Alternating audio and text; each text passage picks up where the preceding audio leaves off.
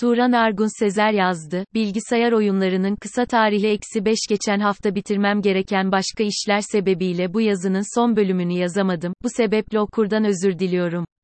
Bu hafta, bu son bölümle bilgisayar oyunlarının kısa tarihine ilişkin bahsi kapatıyorum. Bu bölümde bilgisayar oyunlarının türlerine değineceğim.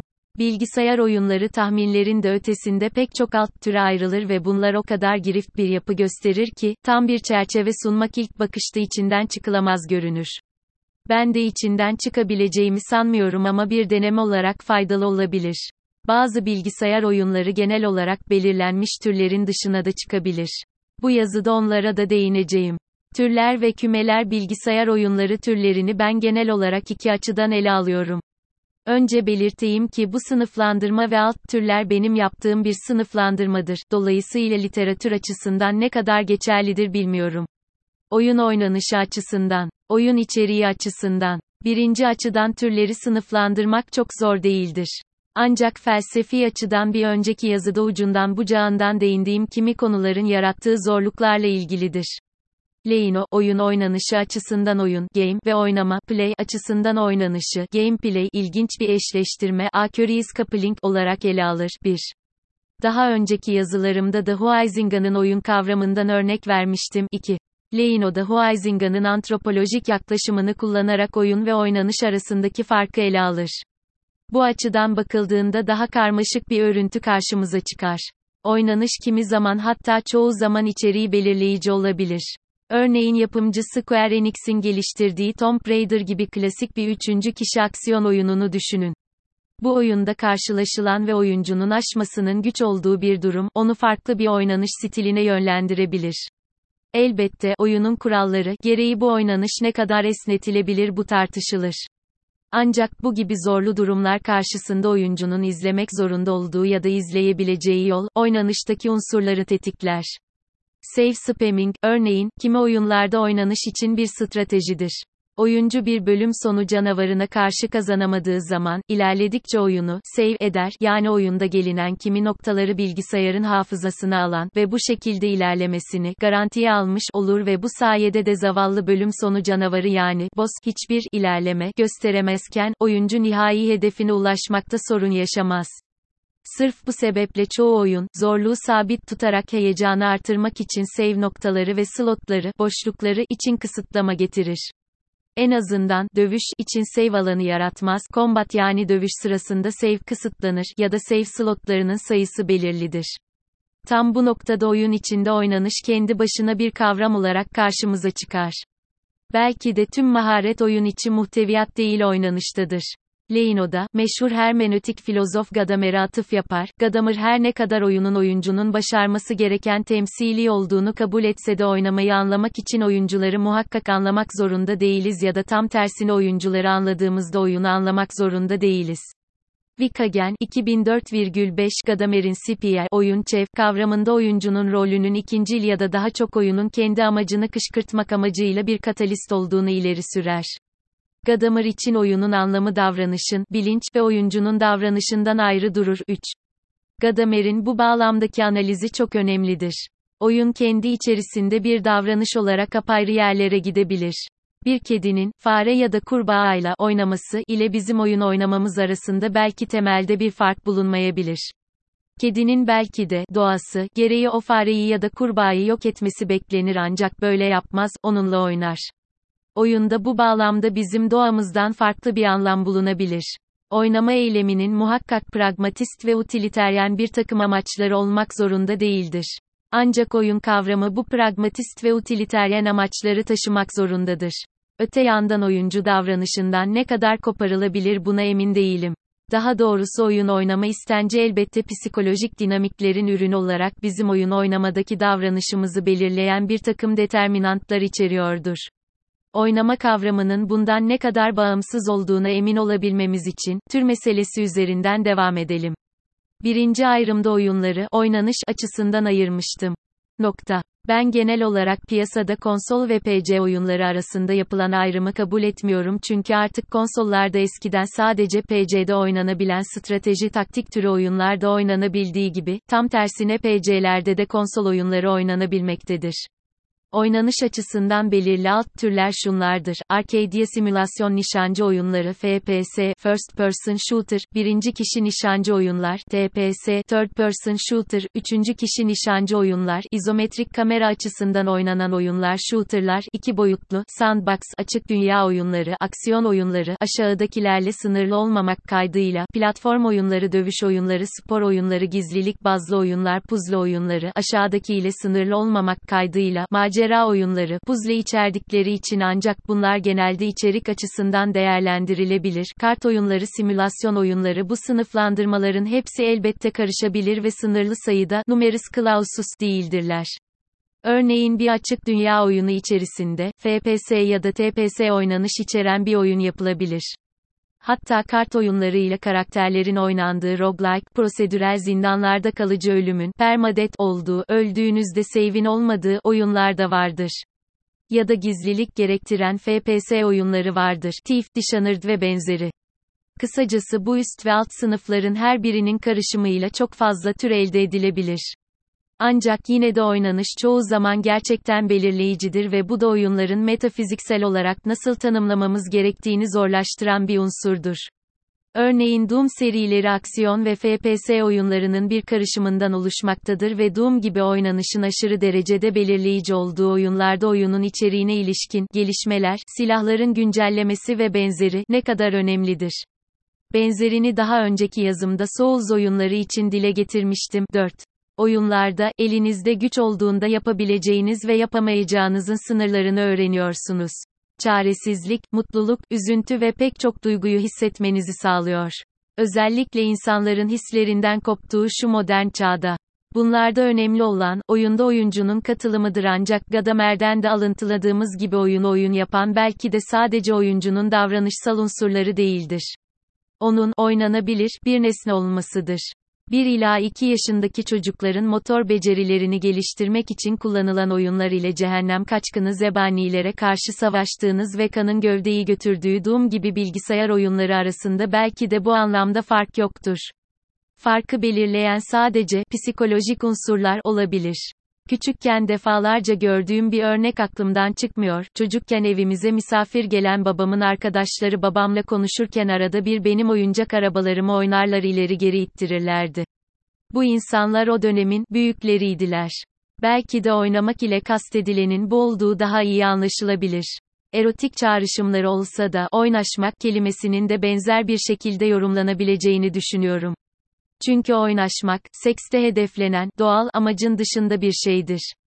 Daha fazlasıdır. Çünkü seks ile ilgili olarak bilinen, geleneksel, eylemlerin dışındadır, çiftler bu şekilde de tatmin olabilirler. Bu itibarla, oyunu, oynama ile ayıran temel farklar da daha iyi görülebilecektir. Oynama eyleminin muhakkak pragmatist ve utiliteryen bir takım amaçları olmak zorunda değildir. Ancak oyun kavramı bu pragmatist ve utiliteryen amaçları taşımak zorundadır. İşte bu noktada oyunların içerikleriyle ilgili sınıflandırmalar devreye girer.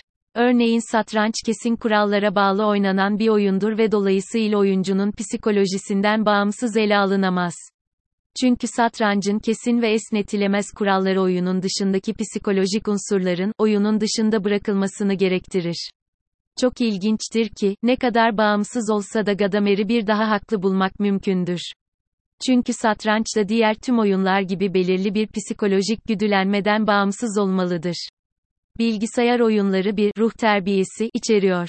Tıpkı bir kılıç ustasının savaşmak için değil de kendi öfkesi ve negatif özelliklerini terbiye etmesi için çalışması gibi bir zihinsel çalışmayı da tetikliyor. Bu gibi sebeplerle oynanış, oynama eyleminin göstergesidir ve bence bilgisayar oyunları açısından düşünecek olursak muhteviyatın kendisini bile değiştirecek güce sahiptir. Oyunları muhteviyat açısından ayırdığımızda bunu daha açık bir şekilde görmek mümkündür. Nokta. Oyunlar aşağıdaki listelerle sınırlı olmamak üzere içerik açısından belirli sınıflara ayrılırlar. RPG, rol yapma oyunları, aksiyon rol yapma, bilgisayar rol yapma, strateji RPG, devasa çok oyunculu RPG, strateji oyunları, real time strateji, gerçek zamanlı stratejiler, sıra tabanlı taktik oyunlar, turn-based strateji, 4x strateji oyunlar, masaüstü oyunlar elbette oynanış açısından sınıflandırmada olduğu gibi bu sınıflandırmada da türler birbirine girebilir. Örneğin kimi sıra tabanlı taktik oyunların stratejik haritaları bulunur. Ya da hem gerçek zamanlı strateji olup hem de RPG olan oyunlar vardır. Ve yine kuşkusuz ki içerik açısından oynanan türler ile oynanış açısından türler birbirine girebilir. Bunun en güzel örneklerinden birisi BioWare'in piyasada örneklerini çok gördüğümüz Star Wars, Knights of the Old Republic, Mass Effect ve Dragon Age serileridir. Bu oyunlarda RPG unsurları olmakla birlikte aynı zamanda oyunda aksiyon sırasında oyun durdurulup strateji kurulabilmektedir. Neden içerik açısından böyle bir sınıflandırmaya gittim? Farkı nedir? Çünkü bu türler oynanışı normalin dışında değiştirirler. Bir aksiyon macera oyununda oyunda nefes almanızı sağlayan, kendinizi toplamanızı sağlayan noktalar ve zamanlar vardır. Ancak strateji oyunlarında tam tersine gereksiz bir aksiyona girilmez, aynı şekilde sıra tabanlı stratejilerde öyle. RPG ise gerçekten oynanışı ve içeriği oldukça değiştiren bir unsurdur. Sebebi ise rol yapma oyunlarının genelde belirli bir hikaye unsuru içermesidir. Bence RPG oyunlarının bu şekilde piyasaya girmesi bu son 10 sene boyunca gelişen konsol ve PC oyun sektörünü olağanüstü derecede değiştiren bir gelişme olmuştur. Çünkü RPG oyunlarının çoğu eskiden 70'lerin sonunda masa üstünde oynanan Dungeons ve Dragons oyun serilerinden alınma unsurlar içermektedir. Fantezi olması gerekmez, bilim kurgu, korku ya da hatta macera da olabilir. D, D derken DVD'nin kurduğu genel sistemi kastediyorum. Bu oyunların çoğu hikayeye bağlı olarak oynanmaktaydı. Bilgisayar teknolojisi geliştikçe kullanıcının, bir, Dungeon Master, a, hikaye anlatıcısı, gerek duymaksızın hikayeyi oynayabileceği ortamlar yaratıldı. Burada da oynayış ve içeriğin birbirine girift bir şekilde karıştığı tür ortaya çıktı, açık dünya RPG oyunları. Ancak elbette her farklı medyumda olduğu gibi bilgisayar oyunlarının da dikkat istediği ortada. Bilgisayar oyunlarının süblime edilebilecek bir şeyi yok benim gözümde. Komplo teorilerine oyunların gençleri uyuşturduğu ve benzeri katılmıyorum. Özellikle son 10 yılda oyun sektörünü değiştiren açık dünya RPG oyunları, her ne kadar bu oyunların bazılarının ne kadar RPG unsuru içerdiği tartışılsa da oldu. Bu oyunların en önemlileri Bethesda'nın Elder Scrolls serileri, Morrowind, Oblivion, Skyrim, Rockstar Games'in Red Dead Redemption ve GTA, Grand Theft Auto serileri, CD Projekt Red'in Witcher serileri, Star Wars Galaxies, World of Warcraft ve benzeri çevrim içi ve çok oyunculu oyunlar, Ubisoft'un 2017'de formülünü değiştirdiği ve daha önce daha lineer oyunlarken açık dünya ve RPG unsurlarını eklediği Assassin's Creed serileri, Origins, Odyssey, Valhalla ve From Software'in elden Elden Ringi gibi oyunlar son 20 yılın en belirleyici oyunları oldular. Tabii ki uzayı da bir açık dünya olarak görürsek seçenekler çoğalır.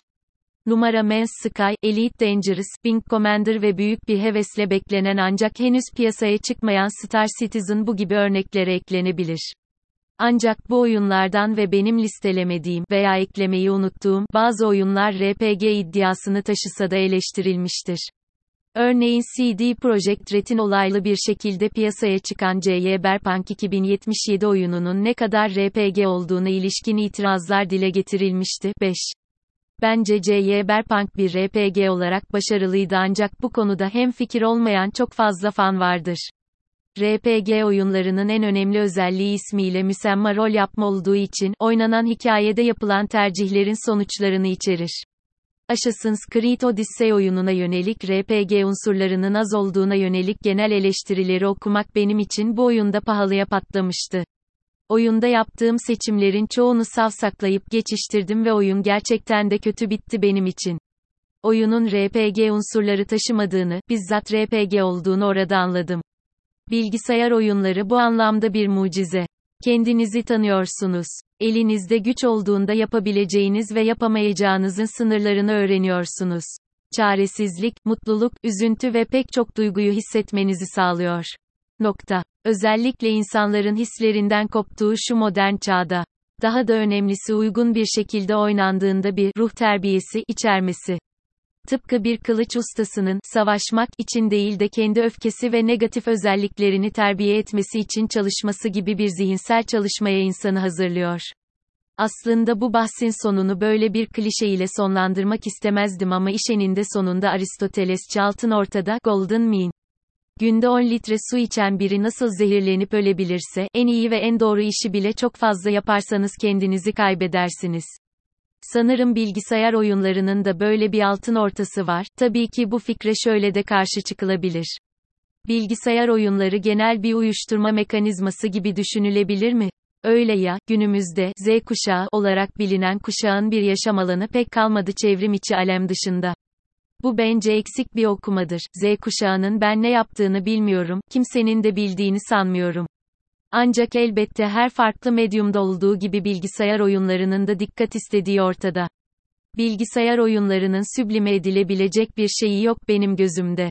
Komplo teorilerine, oyunların gençleri uyuşturduğu ve benzeri, katılmıyorum, dikkat edilmesi gereken noktaları da dördüncü yazımda özetlemiştim. Shakespeare'in bir lafı vardır Hamlet'te Horatio'nun söylediği, bu dünyada ve göklerde felsefenizde düşündüğünüzden fazlası vardır, diye.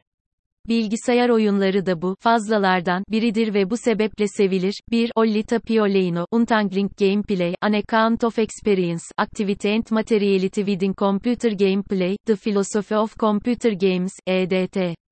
John Richard Sagenk, Howard Fosheim, Tarjei Larsen, London, Springer Books, S. 60. 2, https 2 www.politikyol.com bilgisayar tire oyunlarının tire kisa tire tarihi tire 2 slash 3 Ollita Pioleino, A, G, M, S. 62. 4, https 2 www.politikyol.com bilgisayar tire oyunlarının tire kisa tire tarihi tire 4 slash 5 https 2 kotaku.com cyberpunk 2077 cd project red rpg action adventure update 18485580188 8 Haziran 2022